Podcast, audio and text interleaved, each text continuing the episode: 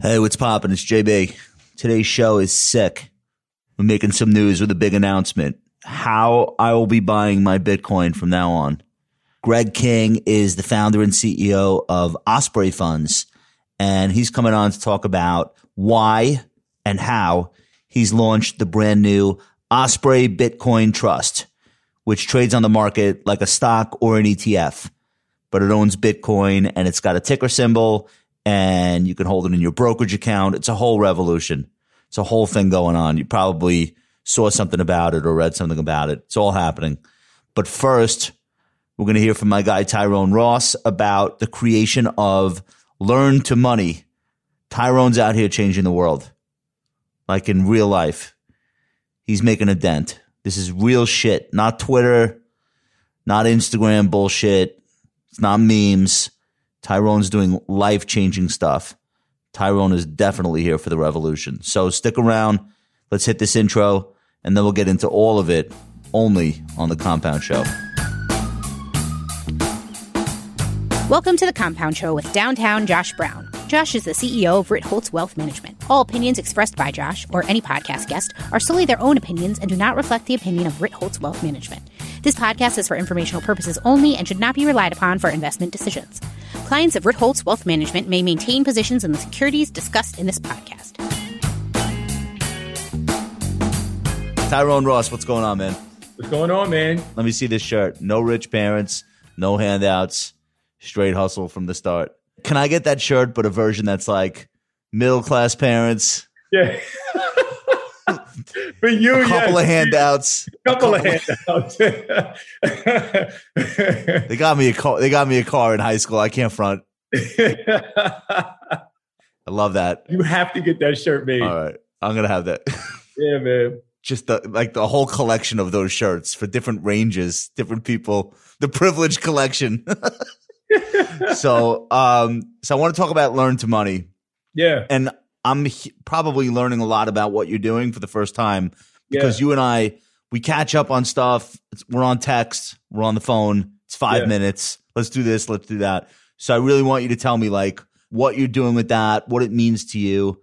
Like we can take this in bite-sized chunks, but let's start by telling people learn to money is what.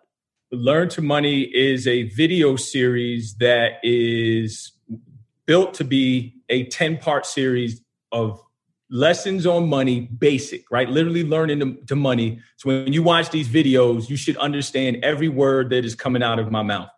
No options trading, no smart beta. Yeah, no, no, it's it's none of that backdoor Roth conversions. It's none of that. Okay, good. And that's why the pilot was what is money? Flat out. Like, and you should understand every word that's coming out of my mouth. The genesis of it was last May, and it's crazy that we did all of this in nine months. Shortly after everything was going on, and all these companies are, you know, all everyone was Black Lives Matter, everyone was doing all this stuff. And I'm like, nobody's really doing anything that I think is going to be effective. So I tweeted. I said, here's what financial media needs to look like if everyone wants to say financial education is an issue.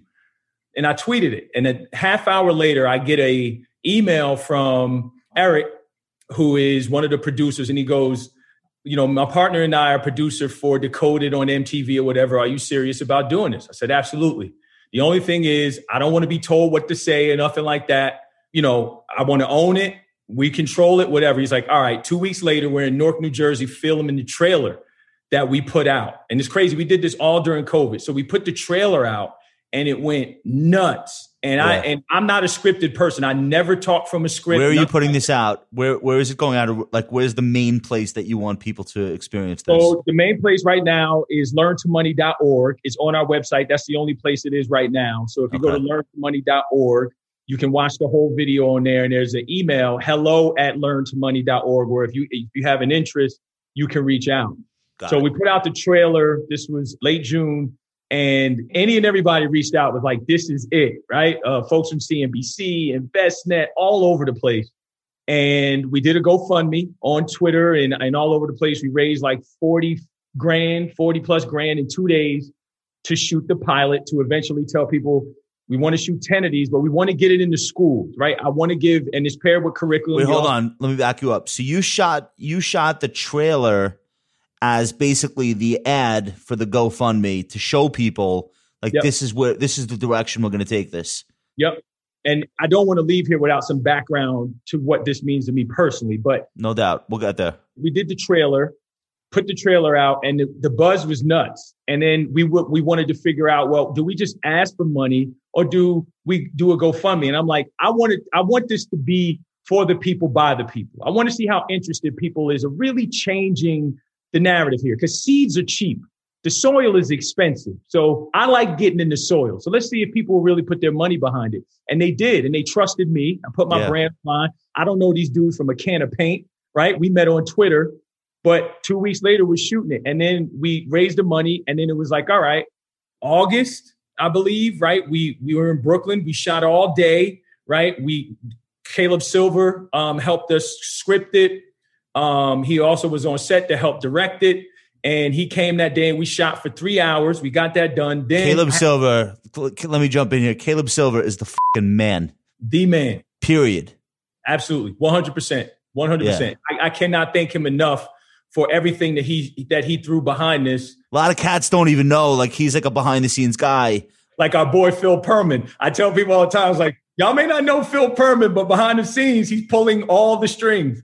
So yeah, man, it was it was incredible. And then, you know, and this is all during COVID. Then I had to do all the voiceovers for it or whatever. So it was a lot of work, a labor of love, man. And again, no one ever blinked about doing it because it was so important to address financial education in this country. How are you doing these episodes? Like you do so it's 10 parts. Is each part a different theme or a different aspect of money?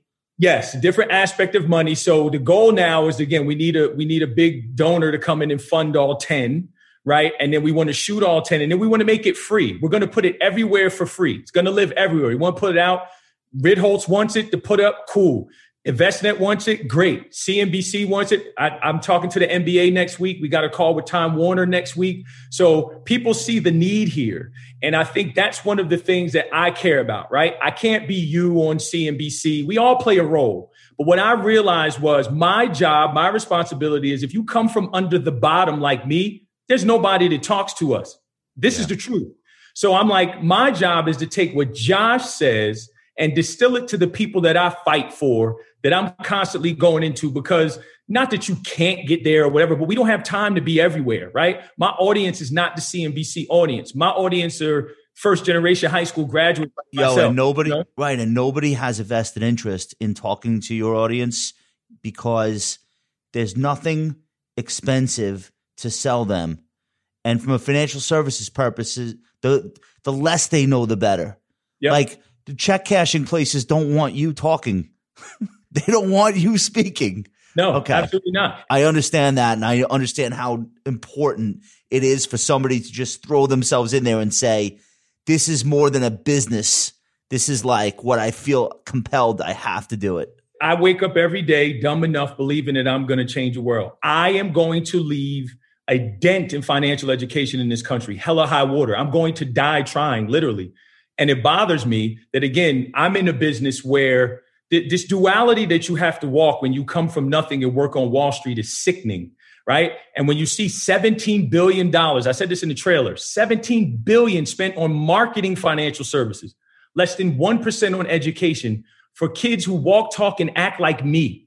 And when you look at, okay, well, we want to start with financial literacy, whatever. Well, financial literacy doesn't start with what is a stock. Sometimes it start with the difference between a checking, a savings, and a money market account. Yeah, yeah. Add to that 10% of black boys and girls in this country that are in eighth grade read at level, 10%. So if they can't read, what are you teaching them about ETFs or mutual funds? So this is a dual thing for me. Get in the soil. Let these kids know we're going to educate you. We're going to, we're going to build your literacy, but also I'm going to teach you to learn to money in a country where the language is money, capitalism. You, you live in a capitalist society and you don't speak the language, you're doomed to a life of failure if you don't learn what all of us throw around and speak like it's just nothing. Like I was listening to Yeah, you guys yeah. last night, and it's just like, right, here's six six dudes that I rock with, but they're not speaking to people who don't speak the language of money. If you speak Definitely the not. language of money, oh, it was a dope conversation. But if you're my parents, they're like, what is this?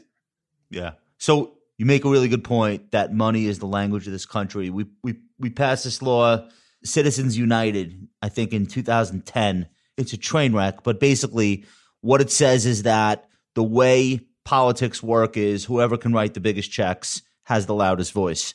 And it's this whole thing with political action committees and PACs and super PACs. But essentially, that's now enshrined into law that he who has the gold makes the rules. So, to your point, like, when do corporations make changes to their policies? When the money is fucked up. Yep. Like, when the money is being threatened, all of a sudden, a lot of shit happens really fast. So, we all understand this intuitively. But if people are locked out of being able to speak that language from a young age, it's hard to eventually break in and have a voice. Bro, So that's children, so children important. start picking up financial concepts at three. Your financial habits are set by seven. Research show this. Why are we still playing that stupid stock picking game as seniors in high school? Why does only 21 states in this country require that any type of financial literacy is taught in schools? And by the way, nobody could pull a wool over my eyes in this one because I've traveled all around the country doing it. Out of that 21 states, I believe there's 11 or 12 that actually provide the funding and the money. This should be, you want to storm the Capitol? Storm the Capitol for that. Let's work on changing that. So what are, what are we doing with each of these parts? Like, what are a couple of examples of things that you're going to be teaching? So I wanted I wanted to to build, and again, you know, near and dear to me, cryptocurrency would be like the, the last video.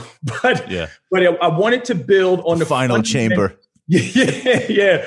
I wanted to build on the fundamentals again of just speaking money, but laser focused on it, right? So, what is Okay. money, right? And then a broad, what is credit? What does credit mean? What is debt, right? What is the stock market? What is stocks? What are bonds, right? What is the fixed income? So, we want that to layer out. And then as we get to the back half of the series, right? Mutual funds, ETFs, digital currencies, things like that. But I They wanted build on e- they build on each other. they build on each other, right? and Right, then right. Maybe, maybe at the end there is a master class where it's an hour thing and it's you, right? And you're talking about all of these different things in one. So that person goes, I watched all of these videos, and at the end, I can watch Josh Brown or CNBC and listen to what he says and go, Hold up, know, hold I know up, what the SPAC is. hold up. So I'm like the big boss on the last board. yeah, yeah, yeah. You're the like you're the last one to beat. I'm the last boss that you have. That I'm Mike Tyson. yeah, you're the last one. You're the last board. If they get by you, they win. uh, ga- gamifying this thing is not that bad because if money is the language of America, video games are the language of the youth. 100%. Maybe having these things as levels uh, might might not be the worst idea. Me yeah. and you could be like double dragon. Uh, um, all right, dude, I love this so much. And all right, so how can people help your effort to to build this thing out and finish the project? Yep. and how can people spread the word to others who can help? Like, how do we? Fifty thousand people going to listen to you, or seventy-five thousand people going to listen to you this week. What do those people do now? So the main thing is please go to learntomoney.org and watch the video. If it resonates with you, share it. Share it with politicians, share it with teachers. We're trying to get it into school. There are a certain subset of folks as well that are connected to money makers and rainmakers. We need someone to fund this. We need a large funder, someone to say, all right, here's the money What do you need? roughly a half a million. We- We're figuring like 45, 45,000 per episode, but Okay. you know, that's on the high end. I think Eric and Andrew, the producers say they could make it work for 30, 40, but if we're going to do it right and make it matter, it's going to be a half a million, right? Um, for, for all 10 with For the all 10. Everything all in a half a million and we'll be able to put it into schools. We, you can have it, you can give it away. We don't want to, we don't want to keep it. This is for the world. This is for the children when we put would it you, out. Would you take that half a million as a sponsorship? Like the donor gets their name on the front of it as we 100%. donated the money to make this. Yep, one hundred percent. And they could, and we right. could have exclusive rights for a while. But as long as they realize where we want to go with it, put it out and have it live on social media for free. And you're not going to stop me from doing this, and I'm doing it. I tell you this all the time, and you never take your flowers from me. You do not understand how much this is because of you. Here's why. You DM me on Twitter. I don't Can't know how these years flowers. ago. You got. You will take your flowers. You right. DM me on Twitter years ago and was like, "You're saying stuff that people need to hear." And because of you, man, I I tweeted that. And if I didn't have the audience that I have on Twitter, a lot of that has to has to be because of you, right? You got to take your credit for that. And I'm going to keep saying it until you do it. I say all that to say this. You know how hard I fight for the Tyrones and, and all the other boys and girls that are out there who like me, who don't get an earshot of you. They will never get around people like you. When you, and I've told you this every step of the way, you have no idea how you lend your voice to people at the bottom when you advocate for me. So I'm incredibly grateful for you this better oh, stay man. in. I'm gonna watch the whole thing. I better no, see we'll it. Keep it. We'll, right? we'll keep it. We'll keep it. you have to take your flowers, man, because okay. when I am when when I am in these poor, poor, poor countries, man, these kids don't see you, but they do because I'm a reflection of you putting me in front of them. So oh, please man. don't believe for a second that you don't have something to do with this. I'm incredibly grateful for you, man. I honor you. I love you. I appreciate you. And when this does happen and it's going to happen on a big level, you will absolutely be responsible for that. And I'm gonna be the Mike Tyson at the you want to be the Mike Tyson for sure. TR, you're the TR, you're the man, and your passion for this stuff, and not just passion, but action. The stuff that you're doing, forget it. It's next level, and you're having a, a, a massive impact on so many people, and they will then in turn take the knowledge you're giving them. They'll pass that on, and it'll it'll ripple outward forever. So, uh, just I'm I'm so incredibly proud of everything that you're doing, and I love watching it and being a part of it. All right, so listen, uh, rich people, you say you want a revolution. That's right? it. You need to have. Cha- you want to change the world. This this guy can be your change agent. Get in touch. All right, Tr. Thank you so much, and yep. everybody check out learntomoney.org. All right, microphone check one two. I got my cool guy Mike. Greg King's in the house. Greg's got his cool guy Mike. We're all, I think we're just all podcasters now. Like that's what the pandemic has done. Yeah. All right. So, uh, Greg King is the founder and CEO of Osprey. And there's a lot of excitement about around, uh, what Greg has launched and I'm involved, which we'll get to later. Uh, but I'm just really excited to have you on the show and to have you talk about what you're building, why everybody's talking about it um, why it's potentially game changing, and uh, and we'll just we'll we'll get into it. That sound good to you? Sounds good, man. All right, cool. All right, so first of all, tell us what Osprey is, and tell us about uh, what you've just launched. Sure. So, company's called Osprey Funds. Um, it's it's really our digital asset company. So, I started Rex Shares about five years ago, and I guess you could think of of Osprey as, as sort of a startup within a startup um, yep. that, that, we're sort of giving birth to. We raised up uh, about 1.8 billion in assets on the RexShare side. Um, and four years ago, we just for people at, that aren't familiar, RexShares is ETFs, which has been your your specialty throughout your career. ETFs and ETF. Right. Okay. Go ahead. Right. Right. So so we built we built up you know uh, 1.8 billion as of now in Rex products, but a few years back I really started to focus on trying to get a Bitcoin ETF to market, and you know there was that big run up in 2017. We had we had started in 2016 really talking to the futures exchanges because I sort of you know my background's with commodity futures uh, in exchange traded products, and so there was a, a close tie between um, you know what was developing on the Bitcoin side with the futures and what we had done with commodities and with VIX. Uh, so it seemed like that might be the route to market. But in late 2017, all of us, you know, there were a bunch of ETF companies. Let's just go back for a second, so people, so I just make sure everyone understands what you mean by that. So you, your background, you had built ETNs, right, which are which are exchange traded notes in part, and they had futures exposure as a way to get people into commodity based investments. Is that what you're saying? That's right. Yeah, right. it was um, a, a, suite of product called iPath Exchange right. Traded Notes when I was at Barclays, right. and it was a sort of a JV with iShares. And um, the the whole reason we built that uh, product lineup and, and really kind of invented a new type of ETP is because of commodities. Commodities are kind of a different animal. We have two regulators, as you know, in the U.S., like for securities and commodities, and they're kind of two different things the way we approach it here in, in the U.S. regulatory environment. So when you create a futures contract on something, um, you know, by definition, it kind of becomes a commodity. Um, the futures contract itself. So the Bitcoin so, futures start trading in uh, uh November, December of uh, 2017, yeah. toward the top of of that rally. But you're right. so you're thinking like I've done this before. with futures on other commodities. Now that these futures exist, I can build an exchange traded product giving you Bitcoin exposure with the futures, but it didn't quite work out that way. Well, actually, more than that. So, a year before the futures existed, we were actually in Chicago talking to futures exchanges about, hey, please, can you launch a future? Because we think that would be the way to to actually build an ETP. If you think about you know commodities based ETFs, they kind of come in two stripes. The gold products they hold physical gold, right? Um, but the oil products, for example, don't hold physical oil, as we all know. Um, they roll futures, uh, just because physical holding brings you know other challenges and that was true for the bitcoin space as well so that's how we approached it initially by late 2017 bitcoin futures had finally got launched uh, but it was pretty clear that the sec wasn't ready to entertain you know etf applications at, at that time everyone the SEC, right, withdraw. The, the so SEC is not comfortable with the underlying that's been the issue i think right. that the the opacity yeah. of the underlying market and who's operating in Bitcoin itself.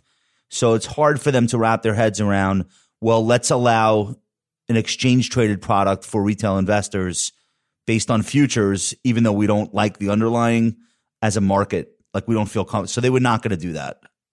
They were not going to do it on futures or physical or really yeah. anything at that point right. in time. And, um, you know, so far they, they might be closer. It's hard to say, but still, still nothing.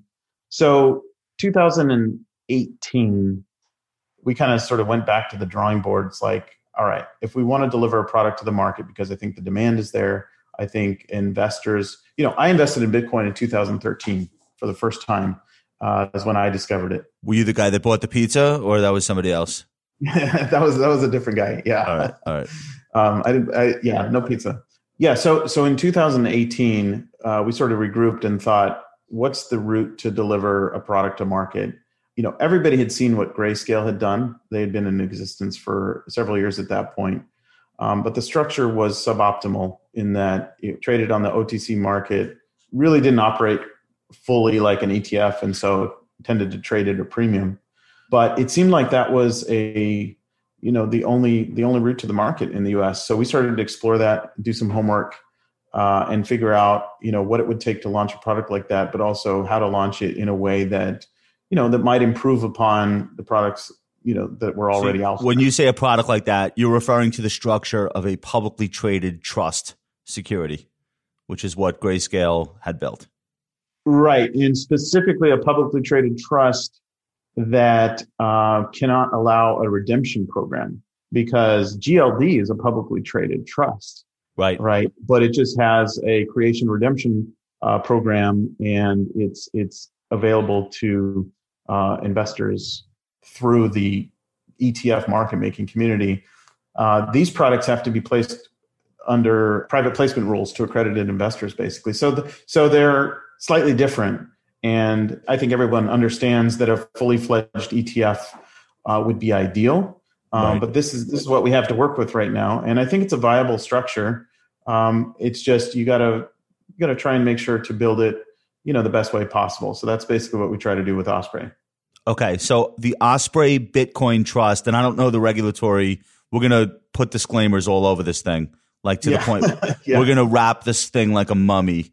So just to be very clear, before Greg talks about the product, we're not selling ETFs on this show. We're not telling people how to invest. We're not telling you to buy Bitcoin or to buy trusts that own Bitcoin. You have to make your own decisions. None of us are your financial advisor. And all standard disclaimers about past performance, blah, blah, blah. All of that stuff applies. Please make smart decisions for yourself. Don't rely on what we're talking about. Okay. But so you're launching a product that's a trust structure. And the idea is that it's Bitcoin exposure, but at a reasonable uh, costs to the end investor, and right. it's friendly in terms of being able to play with the rest of an investor's portfolio. Like it, it can slot right in uh, like any other exposure that you're trying to get with a ticker symbol, with a CUSIP, et cetera. Exactly, and the key is the ticker symbol, right? Uh, that that allows it to get into uh, retail accounts, and you know the thought process is a lot of us, you know, myself included, we've invested in Bitcoin maybe since a long time ago, but you essentially you got to pull your money out of the system, right? And there's some diehards who, who that's the only way they'll do Bitcoin, and that's Yes. totally fine. That's that's that's fine. But there are other people who recognize it as like an emerging technology, and they just want exposure, like they do to a stock, right? It's it's it's a potential engine for growth in my portfolio. It's got certain risk characteristics, certain volatility, certain downside risk, certain upside potential. Uh, but hey, if I right sizes it and fit it into a diversified portfolio, it can make uh, a lot of sense. So I'm a I'm a self directed. Uh, here's a hypothetical. I'm a self directed retail investor. I got a couple of million bucks sitting at Fidelity or sitting at Schwab or what wherever, and I have ten percent of my asset allocation in cash and short term bonds, and that's earning me zero. And then I say out of that ten percent, I'm actually going to take two percent, and I'm going to buy GLD, and then I'm going to take another two percent and I'm going to buy the Osprey Bitcoin Trust. And I understand that I'm adding risk and that it's not the same as cash and that there's going to be way more volatility in both gold and then Bitcoin probably two or three times the amount of volatility as gold. But the cash is earning zero anyway. And I want these non correlated streams of return and I can bear that volatility with that small part of my allocation. Is that how you see people um, using this Bitcoin trust in the context of their overall portfolio construction? I mean, that's a, that's a totally um, a common way to look at it. I would say, yeah. Um, I, one of the, I guess, one of the questions you're asking is like, where does it fit in the portfolio? What do I sell? Because a lot of times people are thinking about investing in something, but they're already invested. And Yeah, so what does it take the place of? Right. Yeah, right. what does it take the place of? Exactly. So, so some people look at it as as a substitute for cash, right, uh, or gold. The thing to keep in mind there is you're going to dial up the volatility a lot, right? Because cash moves zero by definition. Gold, you know, it's been a little bit volatile lately, but on a relative basis, nothing like uh, Bitcoin. we all like the volatility on the way up. Yeah, yeah, we do. love Nobody it. talks about that. Um, so, so you know, you'll you'll amp up the volatility. I, I mean, there's other ways to think about it. You know, it, it really is a technology. You know, So could it take the place of? St- so would you take it from the stock allocation then, rather than the cash I mean- allocation, or certain types of investors might? honestly, you could. I've thought about it that way in in terms of a high growth stock. You know, um, you, you've got a little allocation. I mean, people look at uh, stocks like Tesla, right? I mean, at some at some points in time, Tesla's got a higher vol than uh, than Bitcoin. So you could think about it that way because ultimately, what's happening is a new technology is getting adopted, and even though there's not a company behind it, there's a a guy named uh, you know Satoshi. Um, Yeah. it's it, it could be thought of that way.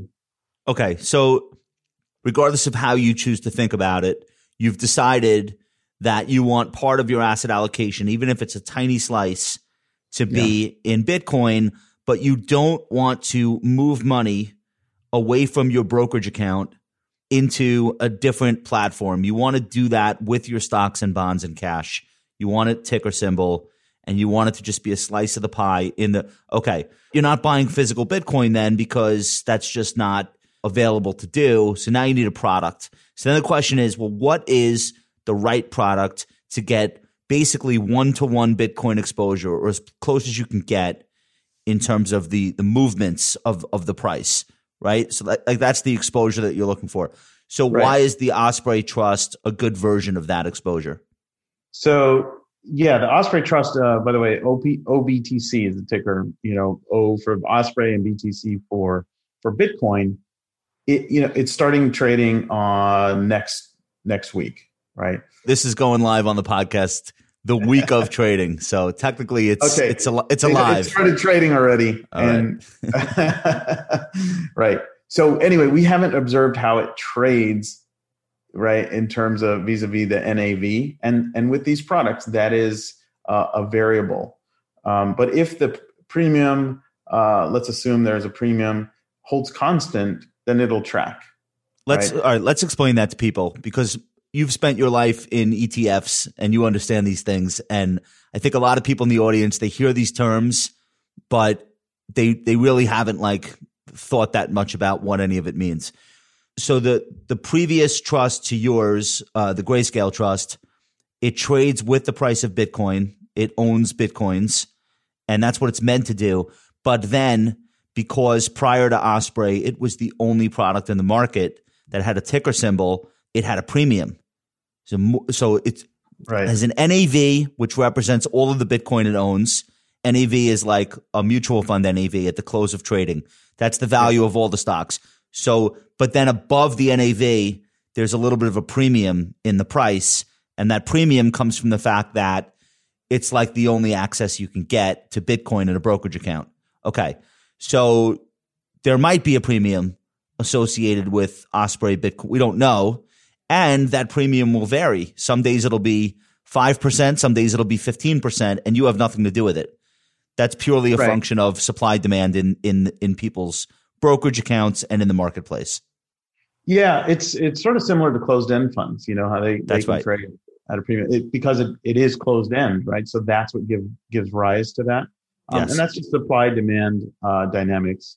Uh, there are people who look to uh, be opportunistic around that um, Right. in in the marketplace, uh, but the underlying holdings are very straightforward. Uh, CEOs are putting Bitcoin on their balance sheet. Elon Musk put one one and a half billion on his balance sheet, but at the end of the day, it's an eight hundred billion dollar stock, right? So one point five billion on eight hundred is a tiny percentage of of the market cap. So if if anyone were to buy Tesla hoping that it tracks Bitcoin, I mean that's not a pure play whatsoever. Our fund is 100% Bitcoin. That's all it is. It's a trust that holds Bitcoin. And by the way, the Bitcoin's stored with Fidelity. We chose Fidelity because everybody knows who they are. You know, old school firm, and um, it's the first publicly traded product in the U.S.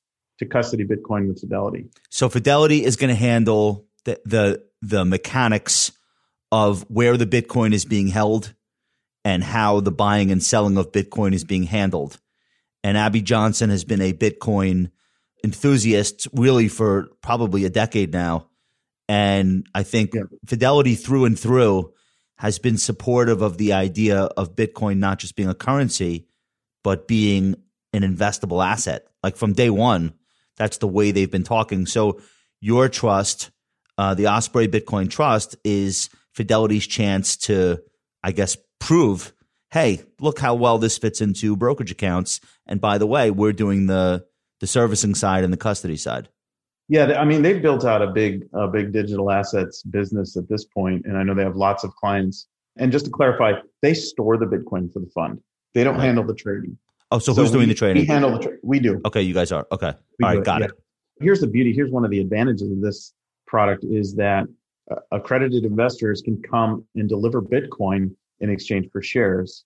Um, that's typically not a taxable event, although you know everybody check with your tax advisor. But if we do that, there's no trading required, right? You just deliver Bitcoin uh, and receive shares. So that's how people can get out of a Bitcoin position.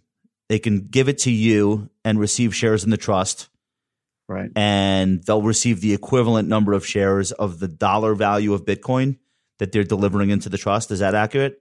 Exactly. Yeah. Okay. Right, that's Yeah. kind of cool. And then so then they're they're out of their Bitcoin, but they're in Bitcoin for as long as they hold on to the shares of the trust. Exactly, exactly. Okay. And one of the uh, back to your question about you know brokerage accounts, one of the reasons that we felt so strongly about creating a ticker based product is it's not only brokerage accounts but frankly IRAs, right? Yeah. At least I know for me, if I'm doing something that I think has significant upside potential, I try to put that in my IRA if I can, just so that you know for obvious reasons, uh, when I if I go to sell, it's it's not a taxable event or it's deferred Okay. anyway. So a as of as of this conversation, Bitcoin is close to fifty thousand dollars uh, per BTC, and it's about a trillion and a half dollar ish market capitalization. And we think there's something like a hundred trillion dollars worth of movable wealth in the world, right? The US, it's probably 40, 38 trillion or something. And then just globally, it's probably 100 trillion. So then let's say Bitcoin were to become some percentage of that, even if you weren't particularly bullish on Bitcoin itself, but you just recognize other people will be. Like, is that the way to think about how big this market could get? Or what percentage of investable assets might go into things like digital assets, Bitcoin, et cetera? I don't know. Like, how do you how do you think about the the opportunity here? Yeah, great question. I think it's actually different depending on on what crypto you're talking about, right? So people talk about the whole space and sometimes lump it in, but it really is different. So, like for example, Bitcoin and Ethereum, the the, the top two, um, th- those are really going after two different markets. Ultimately, they're trying to solve problems. And I think uh, where Bitcoin is headed is as a uh, substitute for gold um, that's digital, that's global. Um, and if you start to look at it and analyze, you know, the characteristics of money or or a store of value, you start to recognize that Bitcoin actually has some advantages over gold. I never thought I would say that. You know, 10 years ago, I was a big gold guy. I still got gold coins and things like that. And I, I believe in gold. I don't think you should drop gold, for example. Yeah, but you can't, but you can't move it and you can't flee. You can't flee, flee a country in the night. right.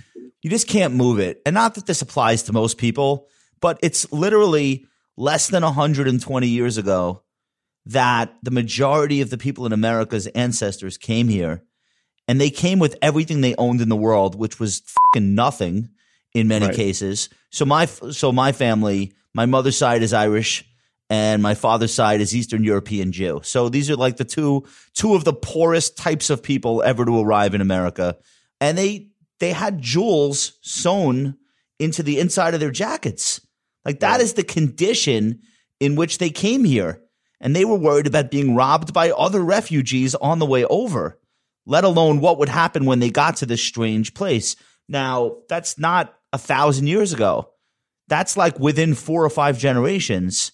Uh, people right. have that story. So now when you read about Venezuela and you read, and these are small use cases, I understand in, in dollar terms, but the idea of having gold, like a brick of gold as a portable, as portable wealth, it's, it, it doesn't work that way. Yeah, it doesn't it doesn't work that way, and and there's a couple other issues too, like um, ability to counterfeit. You know, it kind of makes you wonder. I've got gold coins. You know, I've never sawed them in half to figure out. You know, are they pure you don't, gold? You don't bite on the end of it like in Looney Tunes. No. I mean, I tried okay. that. All right. You know, so okay. there's there's other advantages, which is which is pretty cool. So so taking a step back, then let's say gold is 10 trillion, right? And uh, you know the the gold Bitcoin pie chart, you know Bitcoin's still the, the tiny little slice of pie on a relative basis to gold. So the question is, you know, will it will it become the same size as gold? Will it overtake gold? I've heard, um, you know, people talking about it becoming many times the size of gold, and that would be, you know, 20, 30 trillion.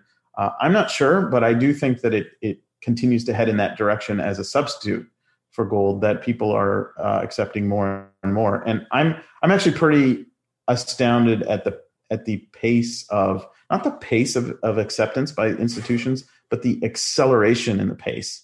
Um, because it, it it feels like, anyways, that there's a headline every single day where either it's a Fortune 500 company putting some on balance sheet, it's an old school, you know, insurance company taking a look at the space. Well, we it's just really heard, accelerating. We just heard from Bank of New York Mellon that they're going to support. They're going to do. I guess they're talking about custody or mm-hmm. trading. Mm-hmm. What are they? What are they saying they're going to do?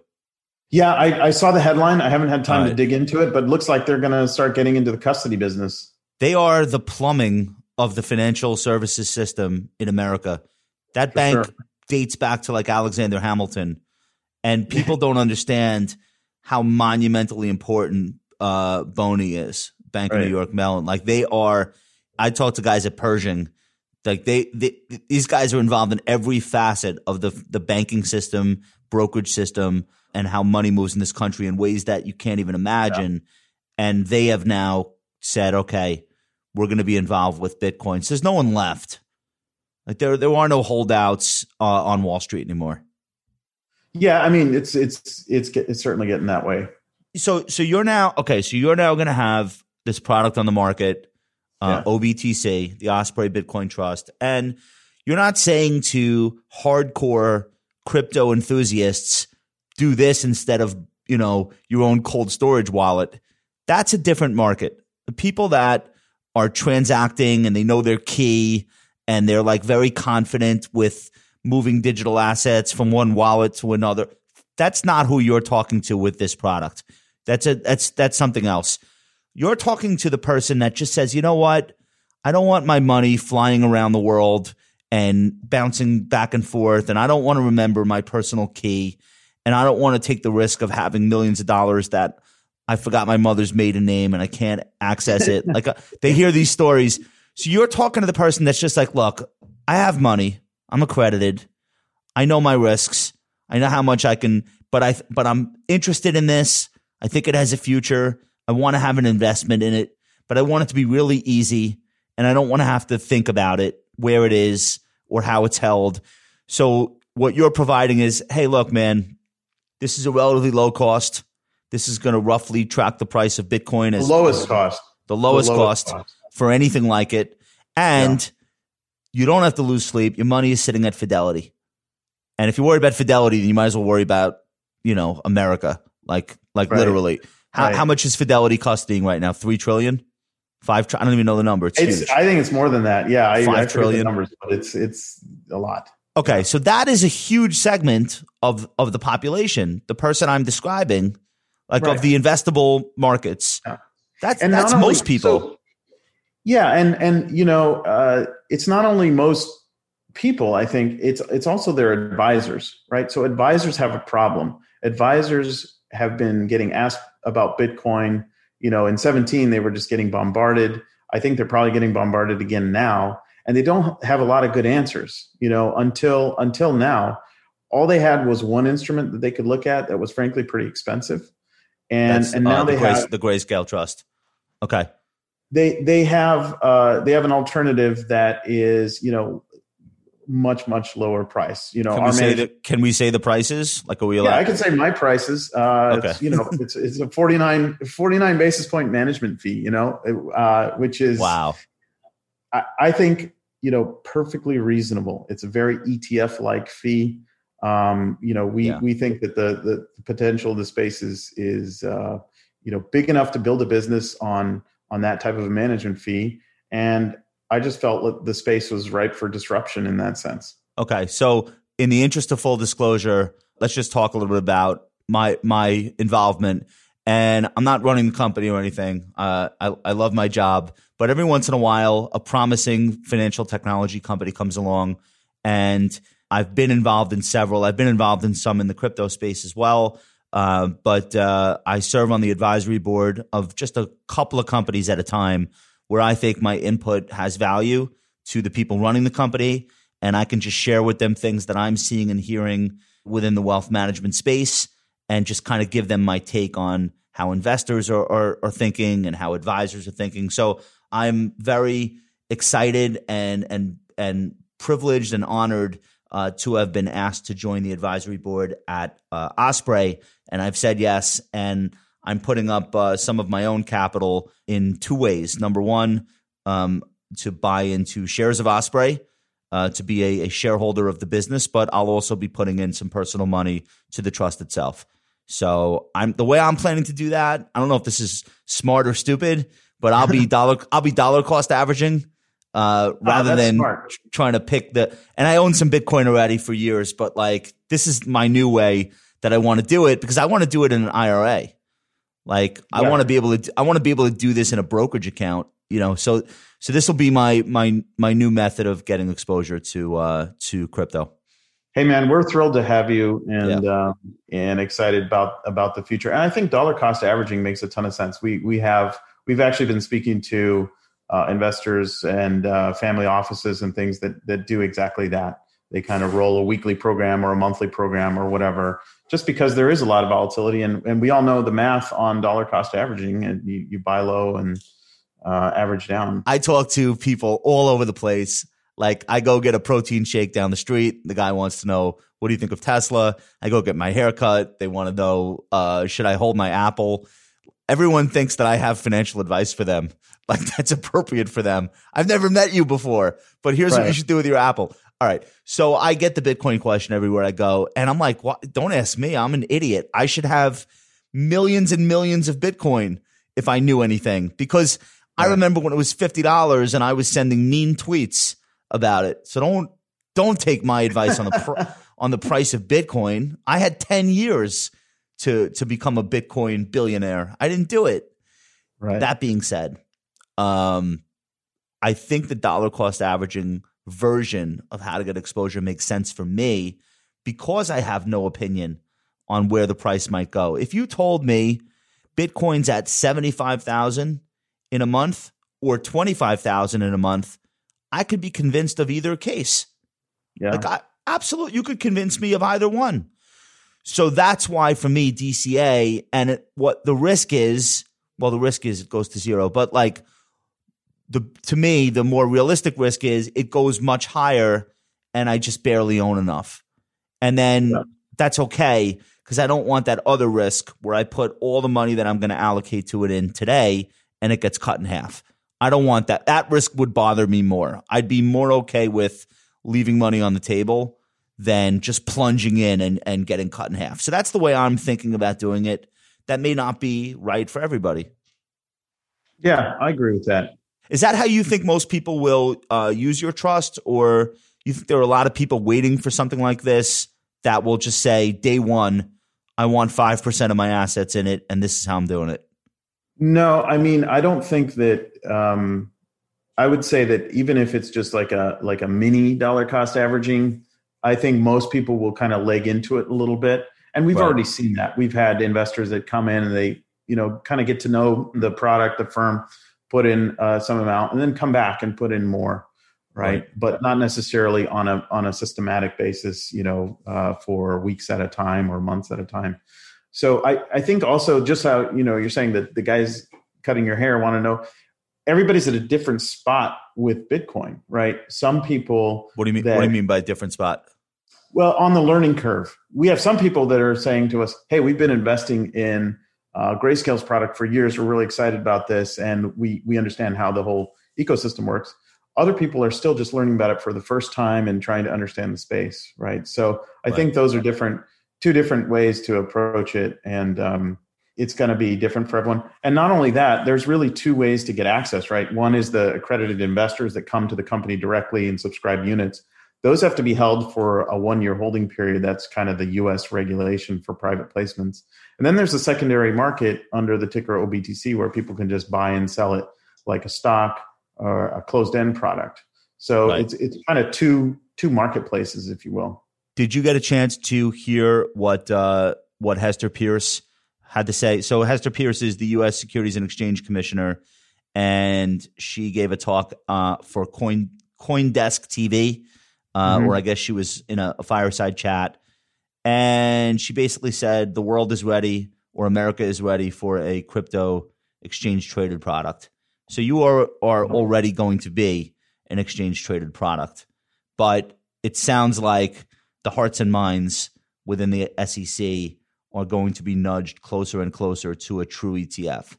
And you and I have talked about that offline, but Yeah. that's probably the question you get more than any other question when you tell people about the trust. So, what would you say about the likelihood of an exchange traded fund uh, for Bitcoin in our in our lifetime? in our lifetime. Yeah, uh, I think it's a relative certainty within our lifetime, statistically speaking. But um, I, I, you know, especially so, Hester Peirce put out something recently. She frankly has been bullish on a Bitcoin ETF. She's she's been very publicly for that for a couple of years, honestly. But she was an outlier in the in the commission, and that wasn't enough to get it done. Uh, now you have a new administration coming in, and and the questions that I've been getting are more about that. Is that a sea change? Is, is are things going to you know unlock there? I Well, would Gary, Gary Gensler comes in from the commodity side too, yeah, which which Yeah, in and itself is it- interesting. Right, and apparently he taught a class at MIT uh, that had to do with Bitcoin and crypto and so forth. So, like, I think he he understands the technology uh, more than Jay Clayton, but Okay. he, that that doesn't necessarily mean he's just going to walk in and flip the switch. Uh, I think that the SEC has proven that they're being very careful and thoughtful about this, and he's a very analytical guy. I'm sure he's going to he's going to want to you know make sure he's making the right decision before he makes a decision like that. I don't really have a, a view about a timeline. I, you know, I built this business and set it up a few years back because I felt like the timeline was still, you know, pretty far away. It looks like that was the correct view. Um, I still think it could be a, a while. Um, the the SEC is very cognizant. The U.S. is the biggest market in the world. A Bitcoin ETF would be uh, basically a huge deal, um, and I think they want to be, you know, they want to be pretty cautious about it. But we're watching that very closely, and and frankly, we would be involved immediately if we sense that things are changing in that direction. That's why I'm betting on you guys. I feel like, well, I feel I feel like there's probably been a hundred applications for people to have a Bitcoin ETF. Everybody wants it, but yeah. like, show us what else you've built. Oh, we don't have anything. You know, we have a white paper. Oh, that's good. right. So, but There's you guys, but, but you guys did it. You guys built it, and you have built and launched. I don't know, dozens, hundreds of exchange traded products in your career. Oh, Like yeah, you've been doing this for a long time. Okay, so I think that's important. Like I was at I was at all the CoinDesk events in New York, like uh, at the Marriott Marquis. Thousands of people in 2017. Uh, yeah. dozens of people in 2019, by the way. Right. Dozens, literally dozens. Right. Dozens. I swear, I, wow. I could I could hit the back of the room with uh with the sound of my voice, no problem. But I I moderate. I what did I do there? I moderated a panel. I emceed one year. So I've met lots of people working on public facing crypto products, investment products, but most of them have never done anything on traditional Wall Street at investment banks. Right. They've not launched products before. It doesn't mean they're not capable, but you definitely have an edge when you've built things before and investors have benefited from those things. Like that's, I feel like track record still matters, even though crypto is still new. I still feel that way when it comes to releasing a client, a customer facing product. It still matters whether or not you've done it before and you've lived through it and you've been in that position. Don't you agree? It really does. And I'm sure it's kind of difficult to imagine for most of your audience, but there is a lot that goes on behind the scenes to build products like this. I mean, you yeah. kind of have to ask yourself, why has Grayscale had a product for, I don't know, is it seven years now that has amassed thirty billion dollars of assets under management. At why aren't there ten of those already? Yeah, yeah. Why, why, why not? Well, the, the answer is because it's tough. It's tough to kind of lay the uh, lay the structure together, and it takes time. It takes a uh, a lot of time. So uh, you also become married to it. The builder, the architect, becomes married to that product. You're going to eat, sleep, and breathe this Bitcoin trust. You personally, oh yeah, for yeah, like yeah. the next three to five years minimum. You know yeah, that. and I already have been for a couple years. It's just we were sort of in stealth mode. Like nobody right. nobody knew. This thing is right. is just just started trading, but it's it's a two year old fund. It's right. been around for two years already. Was the happiest day of your well, one of the happiest days of your professional life when you got the notification that this thing's approved and it's gonna go? Yeah, yeah. Pretty pumped, was, right? I was definitely pumped. It it was like it took forever to get there, but I was pumped. Yeah. Yeah.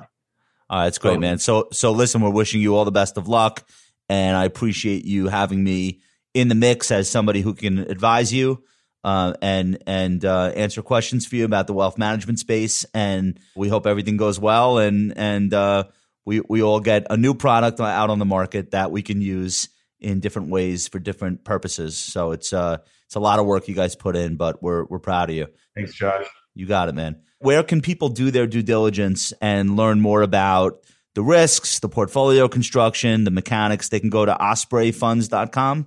Uh, dot .io, you know, you, you, we're in crypto, right? So we got to be trendy. Ospreyfunds.io. Yeah, they can check okay. it all out there. In fact, you can invest directly online if you're an accredited investor through a DocuSign process. It's really straightforward. Okay. Um, but you've got all the material there. Go check it out follow our our handle at Osprey Funds. Yeah, yeah. We'll link to that in the show notes. And thanks again, Greg. We'll talk to you soon. Thanks for listening. Check us out at thecompoundnews.com for daily investing and market insights. You can watch all of our videos at youtube.com slash the compound RWM. Talk to you next week.